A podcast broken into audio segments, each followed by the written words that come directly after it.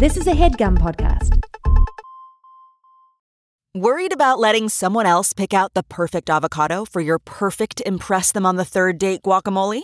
Well, good thing Instacart shoppers are as picky as you are. They find ripe avocados like it's their guac on the line. They are milk expiration date detectives. They bag eggs like the 12 precious pieces of cargo they are. So let Instacart shoppers overthink your groceries so that you can overthink what you'll wear on that third date. Download the Instacart app today to get free delivery on your first three orders while supplies last. Minimum $10 per order. Additional terms apply. We listened to Almost There by Pedro the Lion, and we're going to talk about it today on Good Christian Fun. My butthole's tickling all the time. Do you think you can make God laugh? No, bitch. Little mischievous boy. You're a clown if you say fuck. I'm a Christian wife. Sicario. I'm a Christian wife. White women are notoriously shifty. I'm a Christian wife. You should be upset that I had a laugh with her. clean up on aisle butt.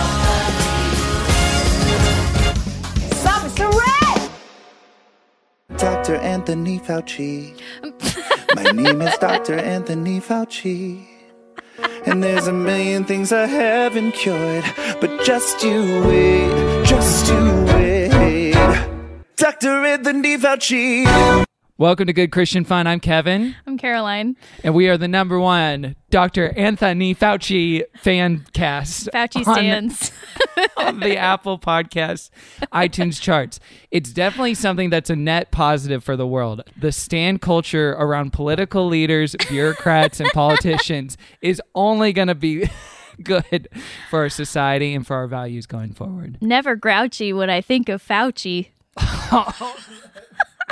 Hey, he's no slouchy. We love Fauci. A lot of uh, re-election uh, uh, uh, Free not running for slogans. He doesn't. Yeah, no, slogans. he doesn't run for office. Thank You know what? Because he's a career politician. You know what that means, right? Deep Mm-hmm. fucking state. FTM, follow the money. Good Christian Fun is the podcast where we talk about Christian pop culture, the music, the movies, and the entertainment made for and made by Christians. But we're not here to make fun of you or to make you go to church.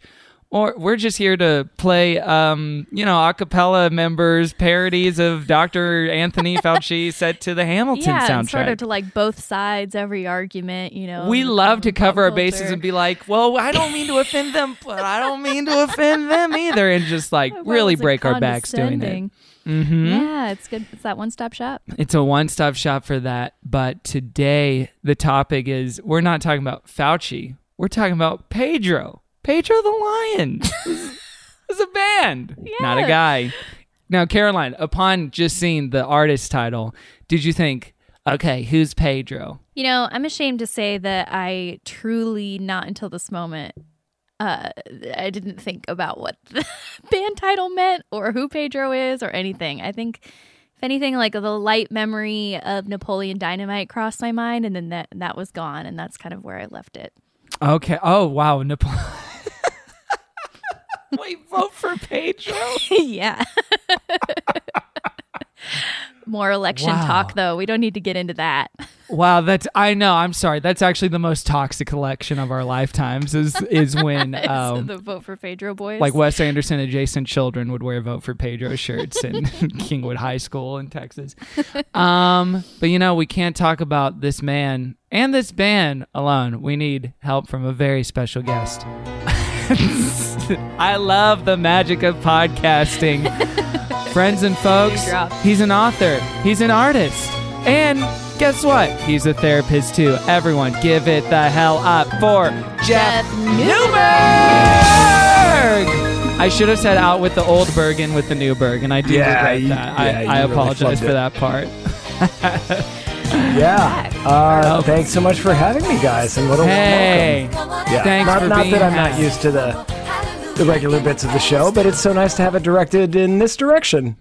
Yeah, is that I mean I you've said you've listened to the show before. Is it is it unsettling when the people are yelling it at you? Is that uh No, no, it's it's it's what I've been. You know, the performing artist in me is just you know, yes, more. More. Absolutely. Is there an award? Is there is there something cr- in Chrome? I have about five minutes me? prepared, but uh, how much time do I need to fill? we we did do we did do the GC Effies starting this year, so maybe Oh, we'll give out some Effies next year uh, for like best guest, best segment, all Ah. that stuff. For so your yes. consideration, Caroline Ely, best co-host of the pod. As long as we can destroy whatever fun or creativity we might have during this time together and focus me on competition, I'm happy. Absolutely, Caroline, you doing okay over there, buddy? now the listener at home can't hear this. The exact way the ear the earbuds got yanked out. A knee that came up to the chin. This. Crazy. It's very vulnerable, but the way we record it when we record this on Zoom is it does not sound. We do not sound to each other the way it sounds to you right now, the listener. We're hearing each other through our various computer microphones, speakers, and then audio run through headphones. So for Caroline, she is uh, wearing her Apple earbuds and her microphone is attached. And for maybe this was cut out, but maybe for half the episode last week, it was just underwater under her shirt or something because she had the other earbud attached to her ear. like the little microphone that like TikTokers bring up to their mouth when they talk and narrate things. I I didn't I forgot that that was a working component of the whole situation. which is odd given the uh, the TikTok exposure in your life. yeah, and my audio engineering that I've been really working on in this pandemic. I was gonna say congrats on getting your master's on that, by guess- the way. Thank you. It was a Yeah. certification, but I'll take the I'll take the promotion. That's nice. Hey, University of Phoenix is nothing to sneeze at. Jeff, thanks so much for joining us on the Phoenix, show, my friend. Oh, is that true? Yeah. Well, then let's start there. How'd you grow up, Christian, religious, spiritual, in Phoenix? Yeah, well, um, I think one of the reasons I like your pod so much, uh, as I was telling y'all offline, uh, this is the only happy podcast in my feed. I'm a little too goth when it comes to my podcast choices, I guess, or maybe it's just goth times. Um, and one of the the differences for me, and I think it's like an anthropological interest, like an academic interest in this this Christian pop culture that I didn't, I, I kind of missed out on. I, I, I found Christian faith on my own, sort of separate from family upbringing, uh, with my, you know, really premature existential crisis at like age 13. Whoa. And, and so I didn't, I didn't, you know, get all the just mind blowing, um, focus on the family type, type shit that y'all poor people got. Um, and so I, I sort of got to pick and choose in, in my own way and sort of got to figure out my way of being a, a snotty obscurist, uh, even when it came to the, the Christian material. And thus, here we are with Pedro the Lion. Um, and so I came to the church seeking the one place in Scottsdale, Arizona that held plausible claim to a place you could find God and find the hot chicks. And that was the Scottsdale Bible Church uh, That was youth that group. Venn diagram for you was that Yeah, it's a real bait and switch, though. I, I, you know, once I once I found Jesus, I also signed up for the the whole abstinence thing. So they got Uh, me. no. Yeah, Um, do get you. and that's yeah, for they got me. life. I don't know if you knew. It's a life. I know you have to make it children, but you will need to uh, go go ahead and get back on that train if you can. Can you imagine? oh my God. No, no, no. We did it all surgically. No. Oh, great. Oh, I'm so happy to Okay, hear that. And I was going to ask you about that.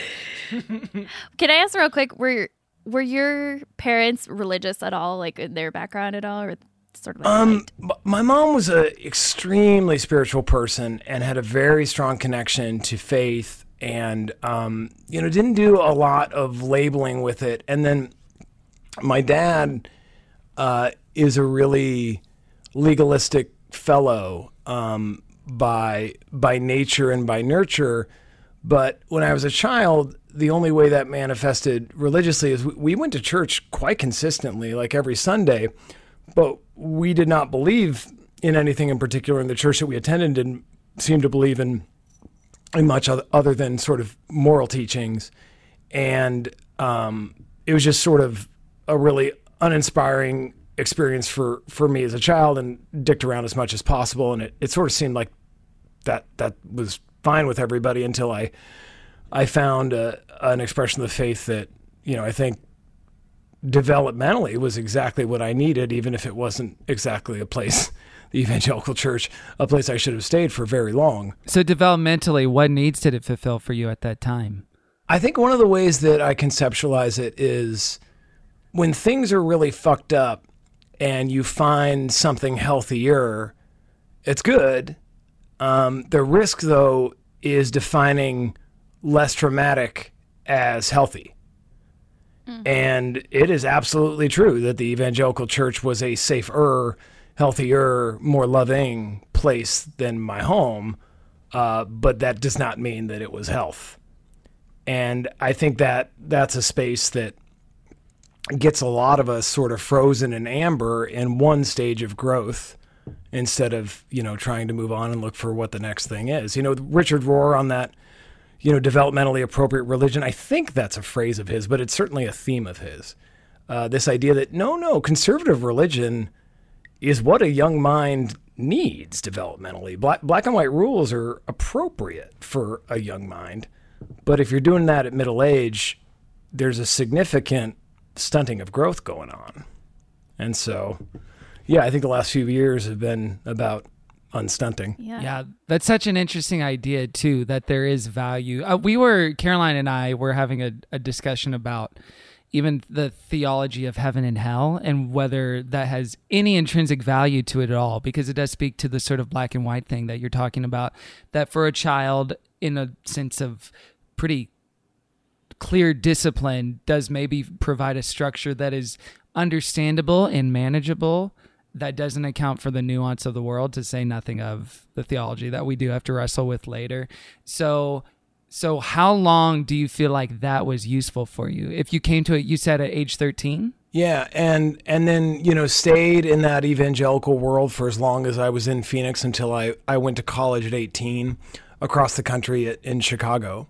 Discovering that I was an artist in college and just having a really broad set of relationships and and that whole process had me moving away in college from an evangelical expression of the faith toward a reformed one. And the positives there, again, positives for growth were a lot more activism, a lot more social involvement, a lot more of a outward facing faith that tries to act within the world rather than this inward, you know, have some some holy beliefs set in stone that write your ticket. Again, I I, I have compassion for that college age student who needed to grow in that way.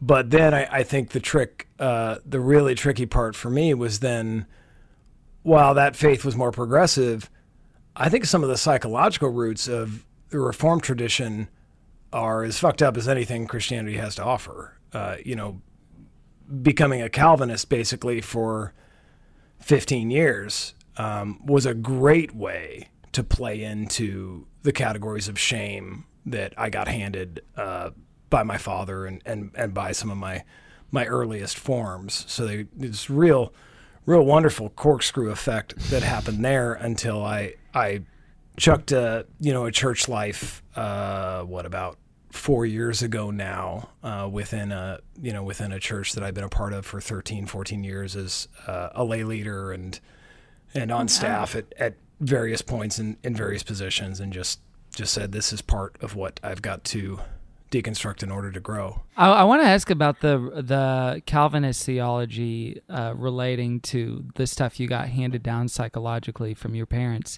uh, because I always think of it as the sort of in the sort of caricature I, I feel like we go to often on this show is the kind of browbeating and like going up for the altar call and beating your chest and saying, I'm a worm, I'm very lowly, I have nothing good in me, it is only Christ in me.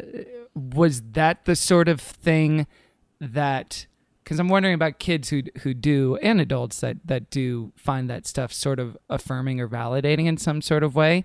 Is that because it matched the sort of maybe psychology that that your parents handed down to you? Yeah, and I, I think I'd, you know, I think it's less about theology or even psychology and more about, you know, habits of mind.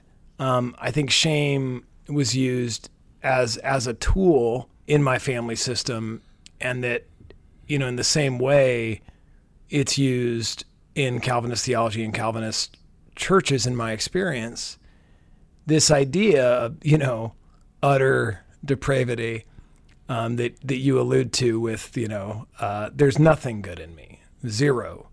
The way that allows for a really universalized shame that, you know, you know, that classic uh, differentiation between guilt and shame. Um, you know, Brene Brown probably put it most famously of just guilt.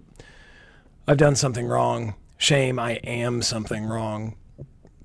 You know, that's, I mean, that lines up so neatly with the Calvinist philosophy that sort of on the other side of things, of, of seeing, you know, becoming a practitioner, a therapist, and, and working a lot with shame, both in my client work that led me into my work as a therapist, which won't surprise you is very often the case. Um, you know, a lot of it is just now about, as a practitioner, it's about what works. And when you take what works as a practitioner, you're going to reflect back on your theology.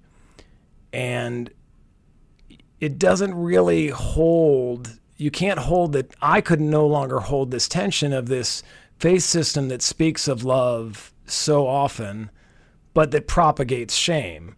And we just sort of like throw our hands up, like, oh, weird coincidence that this has been happening for the 200 years of American evangelicalism. How strange. Oh, well, moving on. And it's at a certain point, if you believe in what works, you say, no, this theology propagates shame, which is love's relational opposite. And therefore, it can't be love. And, and therefore, it can't be right. It can't be correct. So, how did you end up reconciling those things? oh yeah, I got it all worked out. yeah, yeah, yeah. You're you're arrived, right? I, I here I am I at really the destination. relate to that. it's so interesting to hear you just describe this from like a from your like vocational perspective. I know you have a lot of vocations, but like the idea of like what was developmentally what worked for me, and then when I realized that psychology deeply affects who you are as a person and the the psychology of what a person is is also a part of religion, even though we think they're separate sometimes, you know, like, oh, you can be an evangelical Christian and then you can also practice like deep self-compassion, you know, and like all these things. And I I think like that's probably why I feel maybe as like an evangelical that like therapy replaces so much of like the function that religion had or that God had in like my self identity or whatever because like yeah they they are kind of at odds or they were at odds and that's why why things started to fray at some point in life when you couldn't hold the line anymore. And so it's just like it's profound to me even just to remember right now like oh yeah any religion and including christianity does have like a psychology aspect to it even if they don't admit it or or like aren't cognizant of it like it's deeply woven into what you think you are when you're worshiping god which is huge. it's crazy. Yeah, and I, I love the idea that that you mentioned of like, you know, you can can can you be can one be an evangelical and practice deep self compassion? And I think the answer, obviously from experience, is yes. But I think the more complicated answer is, well, in the end, you didn't believe in any deep meaning of the word in the things you said you believed because it would preclude all that. yeah, that's that's pretty wild, isn't it? Well, we're all doing versions of that all the time, right? Like no no no two of us mean the same thing when we say the word God, and that includes whatever purity culture churches I was a part of where we all signed 20-page faith systems. You know, it's still the case that I'm standing there thinking of a different God than than Joe is and than Martha is.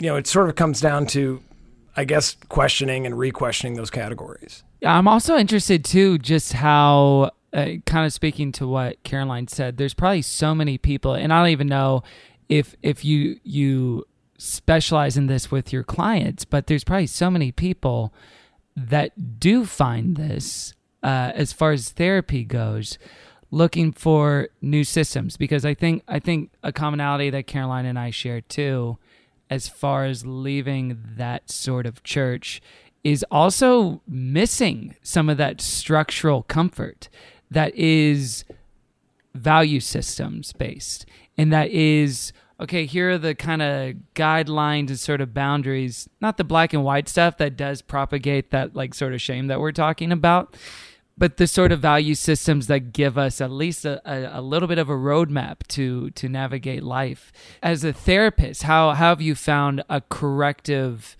way to communicate those things that is not dogmatic or one size fits all? Yeah, um, it always depends on the client.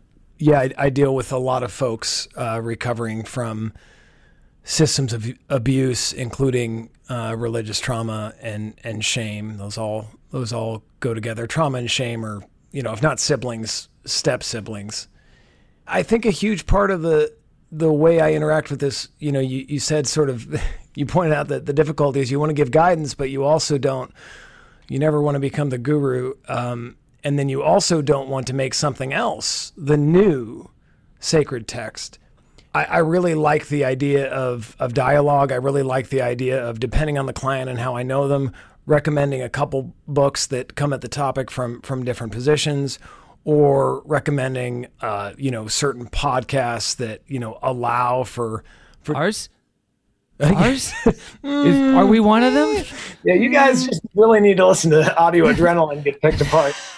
Um, you never recommend our podcast? Wow. Wow, wish I knew that before we booked you. Caroline, I told you we should have done a more multi-level marketing system where every guest has to recommend the podcast to three people who then recommend it to, three say people. That, that was too well, let me be clear. I often recommend your podcast, but not to clients. Yeah, no, not not for something that might uh, lose your credentials potentially in yeah, a professional yeah. situation. Well, Jeff, even like what you described, I feel like is a really good um, uh, kind of rule of thumb to follow, depending on if you're figuring out like your mental health journey or like what church you like or what belief system you're into too because what you were telling your client was like here's some resources but ultimately like the important thing is that you decide for yourself what you believe and like you practice your own like critical thinking and your own version of whatever works and that's like that's really key and i don't know if that's always like intuitive or or like given as an instruction in the churches that you're actually at. It's, it might be a little bit more top down. This is what we believe, and you have like a little bit of wiggle room within that. You know? Yeah, I think that's a great way to conceptualize the difference. Right here's the answer, all caps. Right. Versus uh, your job is to figure it out. Sorry. Yeah, and it's going to be ultimately a lot better for you when you like do it not because someone you wanted to please someone or you wanted to fit in or whatever, but because it worked for you. How do you find God useful in therapy at all as a figure? Because I know some, and I know you're not specifically a quote unquote Christian therapist or anything like that, but I, but I am curious that, you know, in things like AA or Al Anon, God does kind of persist, or whatever is the synonym for God or the higher power does persist in a lot of the uh, structural import of those things. So, where do you find, I, I feel like the way we've kind of been trending in our own lives is that we we want God when it's useful and we want it when it's not or not loving. So when is God useful for you in therapy? I think a lot of it comes down to to speaking the same language as my clients, right? Um, and I'm gonna, I'll circle back to shame because it's the clearest example of when not to say something. Insight isn't a, a holy grail in therapy, you know. Freud and and and you know still a very heavy hitter from the grave. In in the field this this idea that insight is sort of the the end of things whereas you know insight doesn't create change insight doesn't create growth on its own. It, it's an important step in the process. Likewise with with shame if if i have the insight that a client is in shame uh it in a lot maybe the majority I, I don't know but certainly a lot of of the times when i sense that and i feel that and i can validate that clinically it would actually be counterproductive and damaging to the work for me to name it. To, to name shame is often shaming. You know, I was really glad to come to therapy in a time. I mean, just, you know, I, I only started studying in 2017 and uh, just put the pedal t- to the metal on my studies because I knew what I wanted to do. And I was glad to come to it in, in a place that even, you know, at, you know, a secular institution that we had begun in the field when educating new therapists to always talk about the spiritual dimension. Um, and that's really new. Um, it used to be something we ignored. And again, that's really Freudian. Um, you know, Freud wrote a book called "The uh, Religion: colon The Future of an Illusion," and I'm so glad that we've returned to that. And what that means to me is that I will always conceive of all of us as spiritual beings, and that includes myself on my atheist days, and there are many. If the word God is part of the language for a client's spirituality, great. And if the word yoga or the word breathwork or the word love or the word connection is instead the language for this same thing, or that might that might actually uh, that might debase the concept a little bit to call it the same thing. But if those other terms are a better road in to the spiritual dimension of a client, so be it. I, spirituality is something I talk about no less with clients who identify as atheists than with clients uh, who identify as as Christians or Buddhists or Zoroastrianists. Wait, what was that last one? I was just grasping Zor- Zoroastrianism. It's there, are people there that love folks. the Mask of Zorro movie with Catherine Zeta-Jones. Yeah, that one. Yeah, you got it. Banderas. yeah, not So any of the me. not the, any of the previous iterations of Zorro, but just the 1997 movie. That one or was that. Wait, Kev, I gotta know. Did you nail the year? Was it actually ninety-seven? Mm, it might be I 98. might. Okay, let me Wikipedia it. I'm I on the think you case. might have. You're right near it. what the like scaffolding of your brain is like. Ah, when it was 98. Sh- Oh, Oh, man, man. that was the middle of high school for me. He's right. Dang it. this- Dang it, dang it, dang it. Almost. Good grief. Well, you said you have atheist days too, so I would I would just kind of want to conclude this this part of the show by asking what is God to you today? I think I, I've gotten out of that crisis of, and I think a lot of this is dispensing with hell, right? I've gotten out of that crisis of, oh, oh no, what if I don't believe in God today, and, and this is the day I'm taken. Um, Oh yeah. I don't want to dismiss. I, I, I do think it's hilarious, and yet I don't want to dismiss that. You know, letting go of that fear in a in a real embodied way, like it actually being gone, is a big part of the freedom. I find myself wanting to apologize for the esoteric version, but it's the only version for me. It's that we are meaning making machines. It's what defines our species. We're storytellers. I'm a storyteller by trade. I've, I've been a narrative artist my whole life, and a, a huge school of therapy is narrative therapy. It's retelling your story. So we're meaning making machines. Stories are thus about the most important thing we've got a lot of days, maybe most days, I'm convinced God is a metaphor. And yet, that does not reduce my faith or the importance because metaphors are really fucking important when you're meaning making machines and story has this high value. And so, you know, I can put myself in the shoes of my, my former, quote, Orthodox self or, or my dad or, or whatever guardian of the Orthodox orthodoxy hearing that and you know and and you know sort of feel that condemnation and and these days I'm just kind of like meh Sips his tea. I mean, how well put. I like oh, that though. I like Yeah. You just record that in a voice memo, loop Yeah. it like ten times, and I can I can listen to it as I go to sleep. Just how well. There you put. go. Yeah. Yes, and th- and thankfully we're recording uh, video too, so we can make that a GIF as well, uh, available for a low low cost in the GCF online store. The MLM that we're running. That's so lovely, and I, I like appreciate you saying that because that will be helpful to me. I think on my atheist days, which are now probably more than my faithful days at this point in life. But yeah, that like the the metaphor or whatever, just because I I can still stand outside of it and be like, well, this might not be even real. Uh, if I acknowledge that like the metaphor is still deeply important to me as a human being, then like that's that's still good and that's that's valid in itself. Yeah.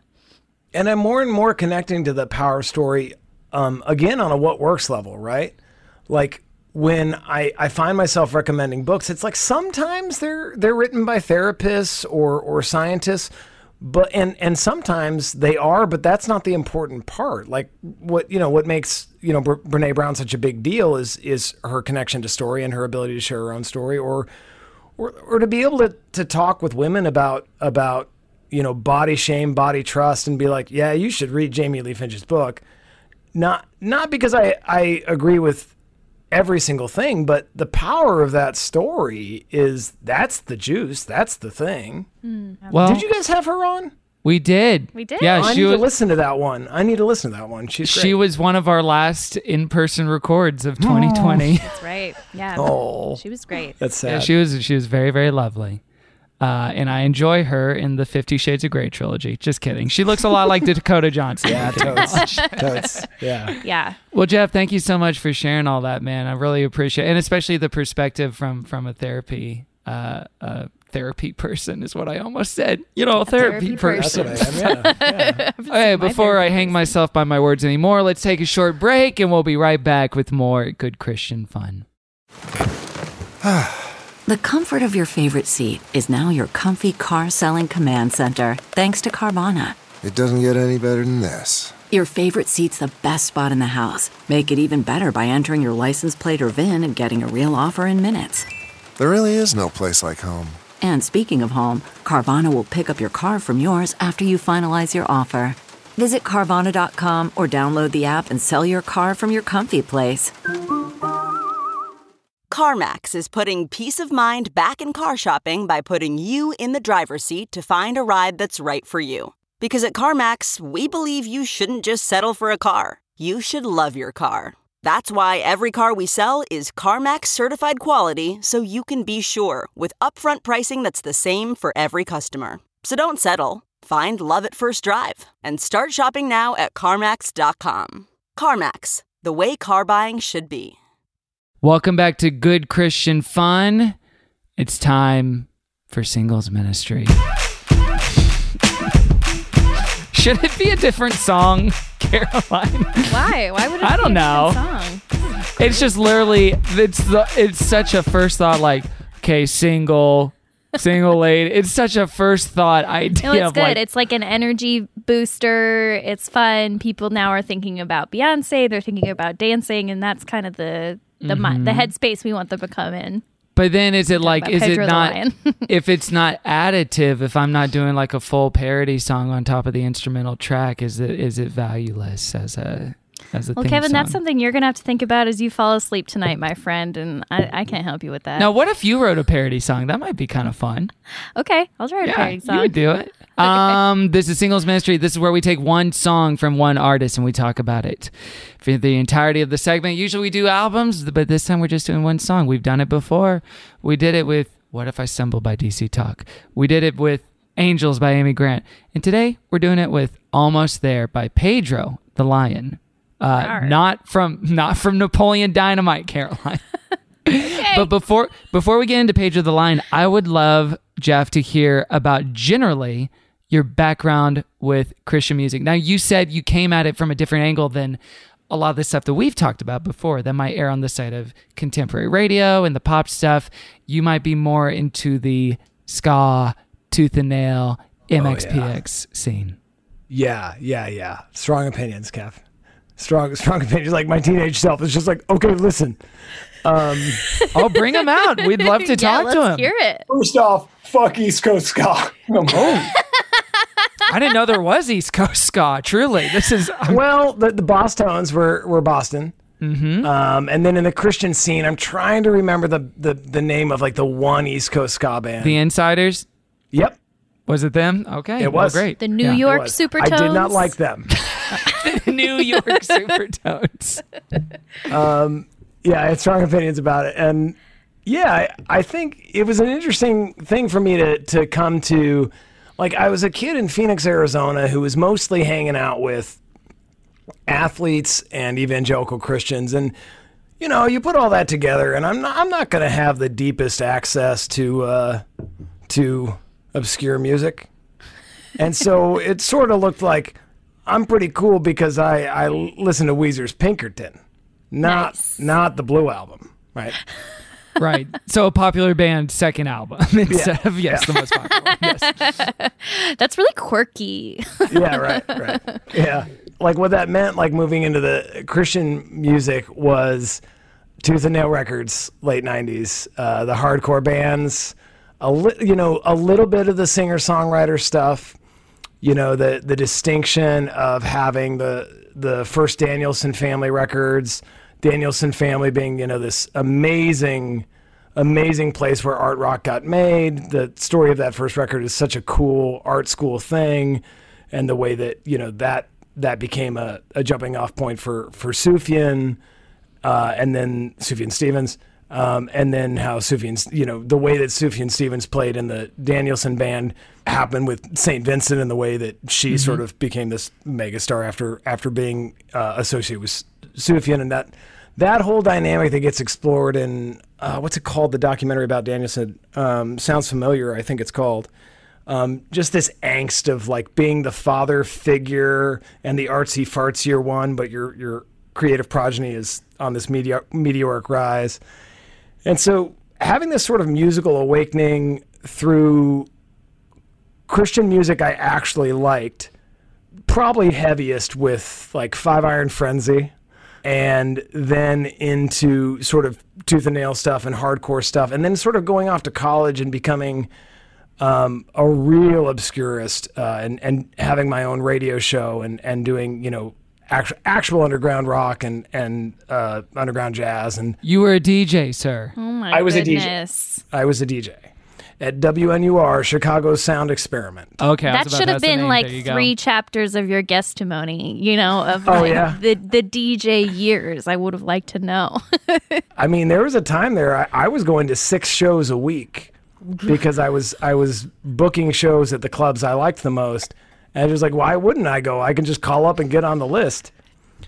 And yeah, it was just such a great time. And during that time, I actually between summers I, I interned at Tooth and Nail Records. Was this when they were in Washington? Yeah, yeah. This is when they were in Seattle. I don't know what tooth and nail is, and it sounds like it's going to come up a lot. so Listen, I would just okay, like to Caroline. know. Tooth and Nail Records. It's a Christian rock r- record label. Mm. It started in 1993. They moved to Seattle, uh, where it's still there to this day. They got acts like Underoath, our beloved Hawk Nelson, Emery, The Almost, Family Force Five, Anberlin, MXPX, and maybe Pedro the Lion as well. Yes. Okay. Thank you. Now I know. Yes. I know. I know the vein you're talking about now a little bit. Okay. You, you, even if you don't know it, you know it. And so I got there in an interesting time where they were moving from being like a real passion project and a bunch of hardcore bands and stuff that's hard to market to just the decision of, okay, we every every artist we're going to play, we're going to be able to market them as the Christian version of blank. And so it was it was definitely a, a period of shifting. And the record at hand today is an interesting part of that shift. Right then, at the beginning of the 2000s, they were still getting these these folks that kind of came through. I think because oh hey, you guys got Danielson family, Pedro the Lion, and then like Damien Jurado's first record was like uh, co put out by Tooth and Nail and Sub Pop. That milieu being the the Cornerstone Christian Music Festival. You guys Oh, know yeah. about this? R.I.P. Yes, we have talked about Cornerstone. Yeah, and and going going to that and sort of those days of like I I only went to it once, and it was sort of you know on this interesting trajectory that that you know the the Christian, the underground Christian music scene that was really centered in the Pacific Northwest, was mirroring really mirrored by that festival of a lot. The one year I went, where a summer where I was really getting this vibe of this transition at Tooth and Nail toward okay, we're we're a business now, we're adults now. A lot of the bands that I liked were just like, this is our last year playing this cornerstone thing. And so I, I saw those groups there, and, and Damien Jurado and, and Pedro the Lion um, played in each other's sets. It was kind of this goodbye. And the song at hand was always one that Pedro the Lion would never play live because the literal shout out to his hardcore roots of that the the hardcore singing in moments of the song, and he wouldn't play it live because you know uh, shouting is hard on your vocal cords. Do you guys know? Oh. Yeah.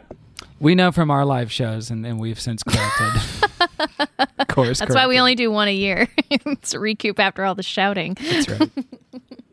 it was like this moment of like the the the last time for everybody and the here's that song you kids always ask me for damn it And uh, yeah, that was a lot of talking, guys. No, that's good. That that Oh, was no, like no, a no. little mini history of TNN at the time because Yeah. because I was into Five Iron as well.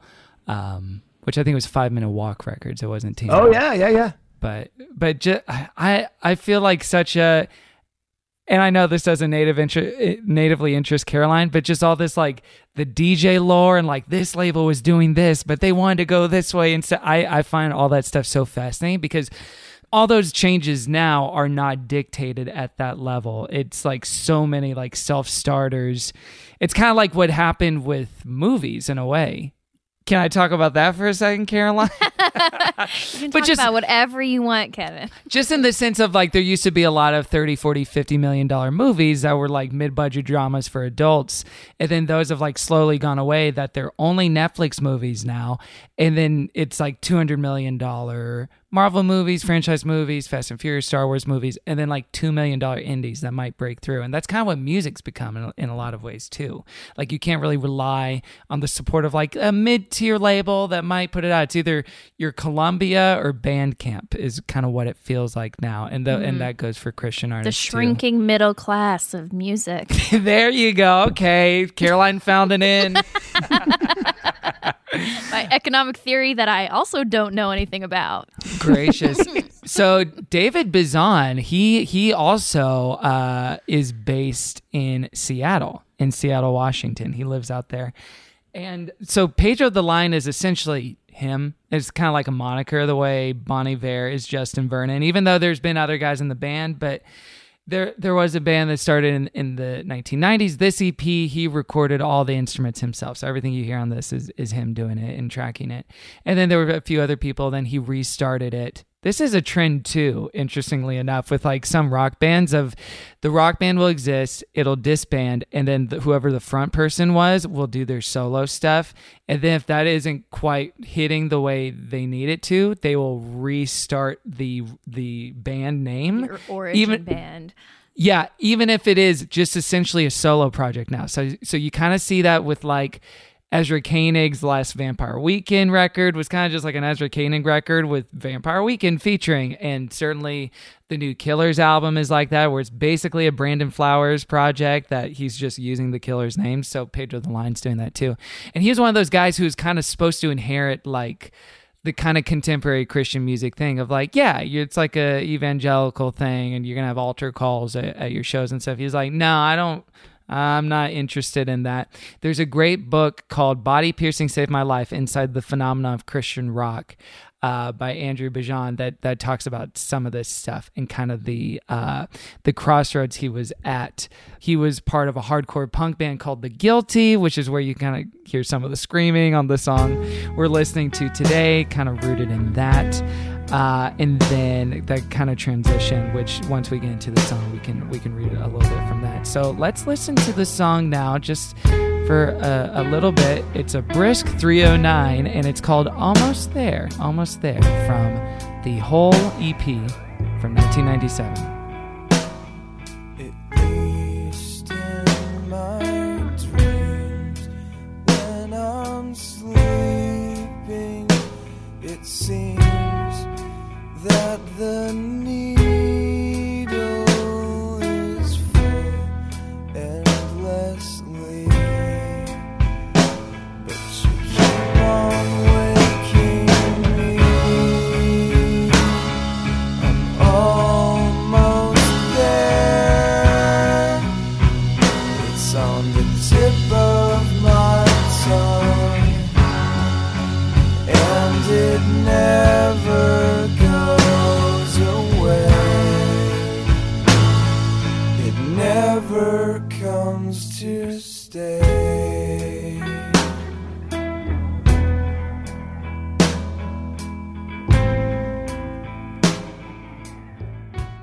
So that's a brief snippet. It's a pretty lyrically sparse song. Well, we've just played two thirds of the lyrics in the song. the second verse being, um, the chances are slight that I won't shoot up tonight, but the sensation that's waiting beneath is a kick in the teeth, and then plays the chorus a few more times. So this is explicitly about heroin.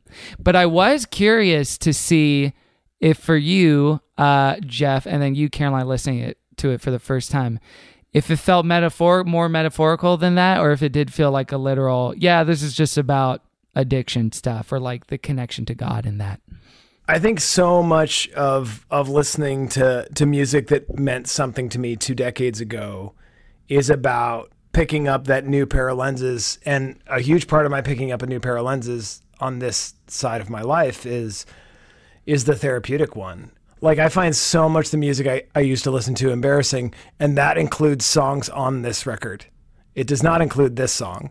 I think that's partly because the the course of it's on the tip of my tongue. As a clinician and as a person with so much addiction in his family, I think it's such a beautiful and there's so much pathos in that description of chasing, you know, the the addict behavior of of chasing that dragon. Mm-hmm. Totally. And it is kind of shocking. I think. Well, I I think it's easy to say. Yeah, uh, this is our first song we've talked about on the show. That's about heroin addiction. Uh, there's not a lot of Steven Curtis Chapman songs about heroin addiction. Very that few. He, that he's put out. few. They might be in the vault, but we have not heard them yet. Yes, and those. oh, I- I'm sorry. I'm sorry. I need you to catch me up. Has, as he said that there is a vault? Oh, I'm sure there's some sort of vault. No, I just Well, assume it's with just like, any if like you're going out there saying there's a vault, you're, Like you're a basically Disney saying vault? I'm Prince, and and I need to I need to have a fight with you. I assume with any prolific musician over the course of decades that there's going to be some sort of vault. Although I was having a conversation today with a friend about maybe vaults are going away. And isn't that interesting? we'll do a second service about that. Caroline, I know you're jazzed to hear about it. It has to do with streaming numbers and the algorithm, and people don't hold back anything so they can. St- uh, verse one is at least in in my street. dreams when I'm sleeping, it seems that the needle is full endlessly, but you keep on waking me. The chorus is I'm almost there. It's on the tip of my tongue, and it never goes away. It never comes to stay. I found that to be a pretty powerful couplet to to describe what addiction probably feels like, or to like transmute it to other people's experiences. Any sort of lingering anxiety or thorn in your side as far as something that threatens your happiness or your joy. Like it never goes away and never comes to say where it's like, well, I didn't have a panic attack and wreck my car today, but it doesn't mean that I didn't feel like I was about to, like most of the time when I was driving. I felt that to be a, a, a pretty vivid depiction of that. Yeah, it's so well put. Of like kind of like a low simmering agony is Mhm. in like this whole song. So, so from the book "Body Piercing Saved My Life," I just wanted to read this part. Um, they were talking about the whole EP in general, and uh, Andrew writes, "It takes less than 15 minutes to go from the kid who decided speaking in tongues was bullshit to the one who wanted to go to heaven without dying. Whole is a remarkably detailed snapshot of Bazan's evolving trademark confliction. Interestingly, he chooses to express what he sees as the growing incompatibility of his two goals: being a good Christian and living by his own code through the lens of heroin addiction." Bazan is in character when he sings, The chances are slight that I won't shoot up tonight. He hasn't tried heroin, but if you want to understand junkies, that's kind of an interesting way to put it. If you want to understand junkies, you could have done worse than being a hipster in Seattle in the early 90s. A buddy's girlfriend had been a heroin addict for a long time, Bazan told me. Uh, and she stopped doing it for a couple years. Then out of nowhere, she ran into an old buddy. It was a good fit, and she got tangled up for it another year. It just seemed like such a tragedy, something that is always with you. You're always susceptible to falling into the same thing, he continued. I just felt a parallel, like it's not possible for me to habituate the virtue the way I want to. It's this endless cycle of failure that I can't break out of. So for him personally, heroin was an analogy for whatever the virtue lack is or the thing that even like Paul talks about like I know what the thing is and I don't do it and I know what the thing I don't want to do is and I do it and that sort of thing that I think uh, even outside of a evangelical or reformed lens that maybe would resonate with some people the idea of like I just keep it feels like I keep screwing this up and I'm not quite there and it's always there and I even find some resonance with it in the sense of living in LA for t- 11 years now. Um, 10 regular years, one pandemic year. So maybe 10 years. Uh, but just thinking to marking my time with church when I did get here and attending another church and then attending different churches over the years, thinking that the problems I would have would be different as I gradually matured over time. So, okay, I'm going to deal with this from like 20 to 23. I'll graduate from that. And then there will be these new problems that are actually more interesting and complicated. I'll graduate from that. And then there'll be these even more complex problems. And the truth of the matter is, the things that were happening when in 2010 and 2011, as far as like vice and virtue goes, internally, some of those things are different, but much of it is the same. And most of those things are still kind of floating. They never stay, they never quite go away, but always kind of exist as this like looming threat uh, to my happiness. And what are those specifically? Okay, Yeah. interesting. Now I'm I'm glad you asked that, and I actually did type them up, and they're in the show notes for the listeners to read at their own leisure because it's a long document. It's pretty it's pretty heavy. Buckle up. oh man. Yeah. Yeah, I like the idea of a show notes, just infinite scroll. It's like what? Yeah. I'm on, Like- I'm on Twitter now. It's just keeps going. Today's show notes is technically an ebook.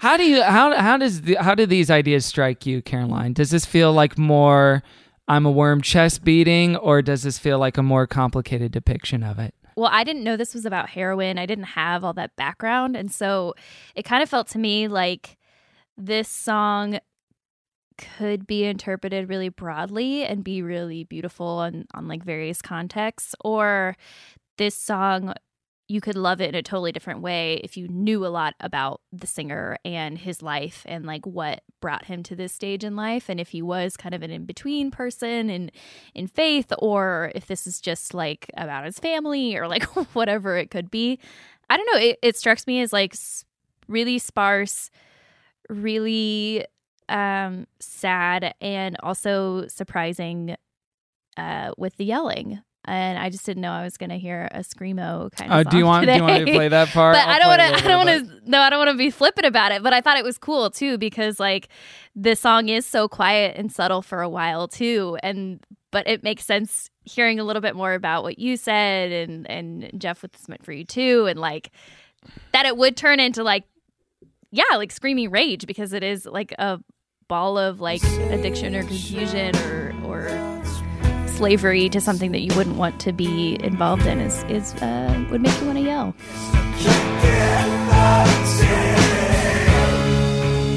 Now, Jeff, we we often refer to this encyclopedia called the Encyclopedia of Contemporary Christian Music by Mark Allen Oh my Powell. God! I He cannot does- believe that's a real book.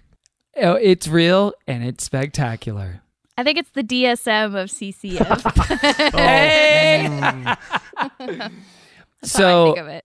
I want to see how much you would concur or agree with uh, Powell's description of the genre. Pedro the Lion is one of Christian music's most outstanding and critically acclaimed indie bands. Their style is usually classed as emo or sometimes as indie folk rock, but the band is nothing if not distinctive. A typical Pedro album, if there is such a thing, features thoughtful story songs related in the first person to haunting and mostly acoustic instrumental riffs. Words like hypnotic and mesmerizing occur frequently in reviews. Love it. Yeah? Um, I mean, I I don't know. Labels, man, man, labels, bro. right? like it's always so hard like uh like being being in the music world and and thinking it was gonna be my career and just being deeply invested in it. What did you want to do in it, like as a career full time? well i didn't I, I was thinking about engineering stuff. Uh i played in bands. Um i was a drummer. Yeah i i just loved it. I think it it, it always gets tricky when it's like well, what is what does indie mean? Does that does that mean on an independent label? Because it's certainly what what we meant when we were talking about it. But yeah okay i i acknowledge that you know it's sort of the sound of a of a really old only three piece drum set and uh and you know a specific stratocaster. And you know like okay i i acknowledge that but but yeah i mean i i, I found that far less idiotic than i expected kevin yeah, you know, it's on it? it's funny because I don't I don't know this guy's background. I'm other than he's like a professor somewhere, but he's pretty even keeled with only some. Who is uh, it? Uh, guy named Mark Allen Powell. Mark Allen. Oh, Powell, He's who- oh, he's he's brilliant. Um, I, I'm I'm I, I I've never read anything by him about music, but he he has a book on the the historical Jesus that's very very good. Jesus as a figure in history and narrative criticism. Yep. Yeah, yeah, yeah. yeah. Hey, Nice. wow, nice. the credentials on display. There's a there's a um documentary called Strange Negotiations about David Bazan, and I about- really want to watch it. People Yeah. talk about it. And I, I love him in interviews and sort of all I, I love him on Twitter and he's just such a thoughtful guy and his his playing with Christianity like a cat with a toy. Um, you know, I am, I'm not, uh, fuck you and your labels, all, all the above over 20 years. Um, is I, I love it. Yeah, and he's definitely someone like uh, as kind of a standard of comparison, Caroline, maybe like a less annoying Derek Webb, and someone who definitely is like NPR co-signed, right? Like so, like music outlets and stuff that exist, like Pitchfork or NPR, still kind of herald his stuff. He's done a Tiny Desk concert a couple years ago. Like he's still kind of in the mix of like, oh, this is one of the best lyricists of the the '90s and aughts. So it's still in the conversation. Yeah, the record's that. got extremely strong. Mhm. This this record is, you know, really uneven. And the song I accidentally emailed you, uh, you know, sings a lot about a Jesus shaped hole. Let's be honest. Um, yeah, Y- yeah, no, the, the the refrain of that song is "Can you fix me, whole fixin' man?" Old fixin' man. Oh yeah. And you know, listening he's to that. telling you, uh, there's some self irony there, but Yeah. Yeah. um, a lot of inconsistency that like by the time he was on i think winners never quit is probably the third probably the third full length so the Mhm. fourth overall things got really really solid and not just his songwriting but his his production and arrangement has been so so good for a long time. And i i, I agree with the assessment kevin of just like in that conversation for not not not for a christian but as a person in the in the independent or underground music scene one of the strongest most consistent songwriters uh, for such a long time. Just cranking out records for two decades now Yeah, he, his last album, I took a little listen to Phoenix, and and I really enjoyed that. That came out last year, and uh, yeah, I really enjoyed that. So Jeff, why ma- did you um pick this song specifically though? What what did you what I guess what did it mean for you then and I guess what do you mean for you now? I I think I picked it because I I had a really strong connection to how meaningful it was to me then, and I was deeply curious about how I would feel about it now. And the interesting moment of of telling you the wrong song and listening to that and being like, okay, I, I told the wrong song, but I'm gonna listen to this. And oh man, yeah, I am embarrassed by this. Am I gonna be embarrassed by being a person who liked the, the right song? And then listening to the right song and be like, no, no, I, there's still a lot here. Nice. Um, and yeah, I, I think for me is like a, an interesting moment uh, that you know is a is a cultural. I guess I'll say a subcultural moment, right? Of of where Christian music had been and where it was headed, and and you know the way I got to sort of dive, you know, parachute into that just by interning in one particular summer at Tooth and Nail and, going to Cornerstone with with the Tooth and Nail folks it was an interesting moment in my life. And I, I love the idea of the way these roads diverge of thinking of like what I alluded to earlier, like, you know, the way that Danielson shepherded these people who became fucking Sufjan and, and Saint, and then the same kind of pattern for St. Vincent and the way we can watch that through that documentary. And you bringing up this documentary, Kevin, the same way these parallel lives of David Bazan, Pedro the Lion, and, and Damien Jurado, were friends in the same scene, making similar music. And then I, I don't I don't know if you guys were you know cognizant of this thing that happened to Damien Jurado's music. His his second his second full length with this you know beautiful beautiful song. Um, man, what is the name of the song? Doesn't matter. Uh, let's just put it on. I'll sing every lyric it got sampled not by Moby, but by somebody almost as big as Moby, like eight years ago, which places it like 15 years after the fact of recording. And because of that sampling, Damien Jurado, 15 years after the fact, became a person in this world who can make a living making this kind of music. Hmm. And just like all the stuff that, you know, the state of the music business and the way it's shifted and the way I've seen it with my friends who are still in bands, the ones that became very successful and have stayed there, but even that shifts. And then the ones who have been making great music that I love, but but you know, I've never been able to make a living because that's just not how it works anymore. I I dig it and I I find it like a reflection on on fate and and luck and and beauty and the and the way that roads go. And I think it's an interesting moment for me just because, you know, the way it was like the last moment for Tooth and Nail for me, well, it was for him too. Yeah. So that's a really, really bad long answer, but uh, words. That was a great answer. Come on. Yeah, yeah. So Good many words, talking. guys. So many words. Got to get the editor on that one. Listen, well, I, I will say, I think it is time to uh, give the song a rating, a roast or a toast. So, Holy Toast, we're going to give it a thumbs up and say, yeah, yeah, yeah. yeah. Holy Roast, we give it a thumbs down and say, no, no, no, no, no, no, no. Or we give it the space between. The space between. Is there a Christian Dave Matthews band? Oh, I am sure that Tooth and Nail Records higher ups in 2004 could absolutely answer that question. Okay, well, we'll Google it later. Caroline, we'll start with you. It's gonna be a toast for me. I enjoyed this song. Um, I thought musically it was really pretty, and yeah, the lyric writing was really good. It was a lot more subtle of a song than I thought it was gonna be than our normal fare that we cover on this show too. Um, and I really appreciated that, and I appreciate that there was like a Christian or faith adjacent artist that was like, I don't know, talking about a real addiction that even if they were playing a character that was happening to them instead of like some poor person out there that needs Christ, you know, and like it's not a fallen it- woman Yeah. song. Yeah. Exactly. Yeah. It was like really personalized, uh, which I appreciate too. So that's my long winded toast. All right, we'll turn to Jeff for his rating. Yeah, man, I got to toast it.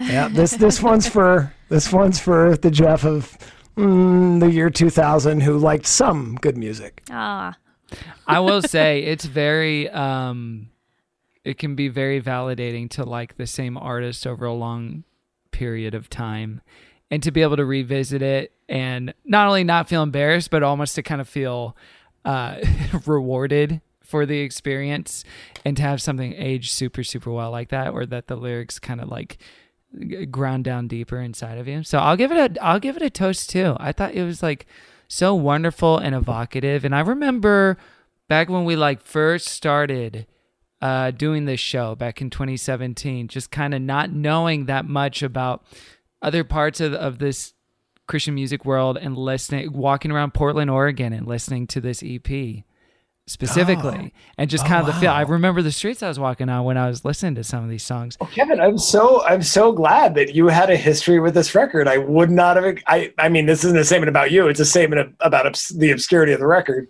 Wow. Yeah, no, I was, I was, you know, and I'm, and I'm very grateful for that. And, and also, also on that trip, I was listening to Danielson family as well with a friend of mine. So that was a pretty rich, uh, pretty rich time. Um, but yeah, I, I do like kind of like as you pointed out, Caroline, in terms of like it's not just um, putting it on someone else or fictionalizing it with a degree of distance that makes you unaccountable, but it's literally like the kind of formula of so many fallen woman or fallen boy songs we've talked about on this show. But then re- having the decency to recognize like oh that's also you. Like you're not different from that. So so what does it mean to kind of like own that and then walk in those shoes in a way that um, might increase your empathy? So i like it a Oh, lot you're- and you're i like making me I like all- what's that? You're making me emotional. Oh, that's oh, that's very sweet. But yeah, I I'm I want to I want to watch that documentary too because I like everything. I've Hey, him that he's hey. Netflix party watch. Well, I'm sure it's not on Netflix, but It is on Amazon Prime to rent for three ninety nine. it looks like the low price. low low price. So all right, unanimous holy toast. Did not think it was gonna go this way. TBH. really? no. Well, when someone screams, I'm not like Caroline would love this. to be frank, I'm just like, whoa. yeah, I should have really gone for it. I should have gone with you know like uh, oh man, uh, Stretcher Armstrong or or Zao or uh, You know, don't Roadside test me, Monument. Jeff. Some of the real hardcore stuff from what? You don't you don't want to test me. Uh, you don't want to push me too far. This is Stretch Armstrong. This is a song called Onward Christian Soldiers. Do you like this, Caroline?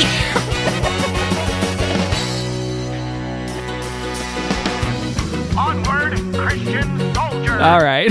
God boy. Thank you for sparing me. Uh, Jeff was very kind in his in his pick. okay, uh, but you're not the we're not the final word on this. You can also give it a roaster toast on at Christian Fun Pod. So get out there and Pokemon go to the polls. I'm gonna shoot him in the leg instead of in the heart. And let's do push-ups together, man. And that second black woman, it me. That was Joe oh, Do Biden we get the saying new candidates on there? like shoot him in the leg instead of the heart. I'll do push-ups with you, man. And then Maya Rudolph is Kamala Harris saying it me. Get the dem ticket on the drop. Thank you, Kevin. Ooh, baby. Okay, time to bring it down. if that didn't bring it down enough already. Uh, Jeff, we're not here to promote ourselves or to plug our own projects. We're here to lift them up to the Lord as a loving and humble sacrifice. And we'll start with Caroline for that. You can lift me up to the Lord at Caroline's Farts, and I can't wait to do this lift up, and I can't wait for the shock in Kevin's eyes as I lift up a superhero show that I've been enjoying called Doom Patrol. It's really, really fun, and I like it. And uh, I I think it's really cool. And uh, Jeff, I don't know if you may like it because they do actually talk about uh, mental health surprisingly often on this show. And there's a character named Jane who has like multiple personalities, but those are her powers too that like have all protected her since she was like a little girl, and it's really beautiful. and, and so, it's Caroline, by recommending it to me, you obligate yourself to give me your HBO Max password. uh, Jeff, I'd love to give you my HBO Max. Caroline! password. I would No, love this to is spread messed that. up, Jeff. It's my HBO No, Max well, I'll make you a fresh profile. We'll all get all set up. it was, it's really good. I like it. Uh, it's also just very stupid and silly a lot of the time too, and great. So Terrific. Well, we'll turn it to wait. Okay, we'll turn it to Jeff. I I finished a book that's now out about my own spiritual deconstruction that I novelized because I need the safe distance of being able to tell folks no that's not real it's fiction um, and also because I'm a storyteller and I need to be able to make things up yeah swimming in those waters uh, again and again in the editing process and now in recording the audiobook of it has been really interesting to, to look back on a thing that you you wrote uh, a year ago and to see where where where you are now. And i think it's a huge part of the way i'm experiencing breaking bad and all the other stuff that i'm rewatching because uh, you know con- content deficit these days guys. TV will run out very soon. Wow. Um, That's Jeff, alarmist. can- It sounds like you're trying to incite a Oh, mob. yeah. Kevin's always a little alarmist about the industry, so The sky is falling, Caroline. I'm sure on some level it is true that movies will never be the same from when you were a kid or whatever. But They uh, won't. yeah, yeah, Jeff, where can people get your book? yes. So it is called Shame Baseball. You're not going to find more than one book named Shame Baseball. Um, and the publisher is Wipf and Stock. Also not going to find more than one publisher with, with Wipf, W-I-P-F in the title. Um, it is, of course, available on Amazon. And then whenever soon, probably by the time this comes out, I'll have the, the audiobook ready. And honestly, you could just put my email in the show notes and people can email me for the audiobook so that I can cut out other parties on that transaction. Wow. Sure. Hey, how about that? How about that? A little pipeline for the. Hey, that's a little perk for the GCF listener that you won't There get you anywhere else. You're welcome. See, and then you can follow Jeff at Jeff Newburg everywhere. Yeah, yeah, you could just DM me. Yeah, damn. Slide on, slide on in there, guys. I love a plug that's just like my DMs are open. Let's go. Let's let's make a deal. Name your price. I guess. Yeah, I don't oh, know. Oh man. I'm open. oh, thank you, Jeff. Well, you can lift me up at Kevin T. Porter everywhere. Uh, I don't have anything left up this week. I've just Hmm. been too present in the moment to uh, really be consuming a lot of time. Doing too many walks and spitting out. Have you guys heard of the outdoor spaces called parks? All right, And. That's where I've been spending a lot of time. I've been going there, and they're good. they are good. Yes. but I'm not going to dox myself and tell you which ones on mic. But maybe later. I'll play. Yeah, I'll lift up parts. Just email Kevin week. and he'll tell you. I'll tell you, and then we can meet up and then have cookies or whatever. you can lift very us up nice. at Christian Fun Pod everywhere. You you can go to patreon.com slash good Christian fun for more good Christian fun, and you can leave us a review on Apple Podcasts. And we donate dollars to charity for every review you leave. And this month's charity is Black Lives Matters Charities. Jeff, thank you so much for joining us on the show, man. Oh, thank you so much, guys. Long time listener, first time caller. Yeah, it was very sweet. And, and you know, to turn the tables on you a little bit, that's our time today. Alrighty. Our time is up. oh man, already. And there's nothing you left so to much. say, and except for, and all of Pod's people said, Amen. Amen. Jeff, what is a tooth and nail or ska song or otherwise that you would like us to end the show on? Oh, I'm gonna go with um, Five Iron Frenzy and the way they connected to sort of the social ethic of Jesus that you know that gave me some hope in the church uh, back in the day. You know, this band that that had an audience within churches, and they they sang a fair amount about indigenous issues, and so I think the title would be uh, oh well, the chorus is "No flag flies, no banner, no banner waves." I think it's "No flag flies." This is Banner Year by Five Iron Frenzy. Banner year. from our newest album ever. Hey, Reese is a friend. We love him. Thank you, Yes. Reese. Wait, really? Yeah. Jeff, we Oh, talked he, to him. he seemed. He always seemed like the sweetest guy. Yeah, he's a very good dude. Talking over trumpets. What? What'd you say? Okay, we Good gotta guy. go. Great guy. Beautiful guy. Okay, we gotta go. We'll see you next week. Goodbye. Goodbye.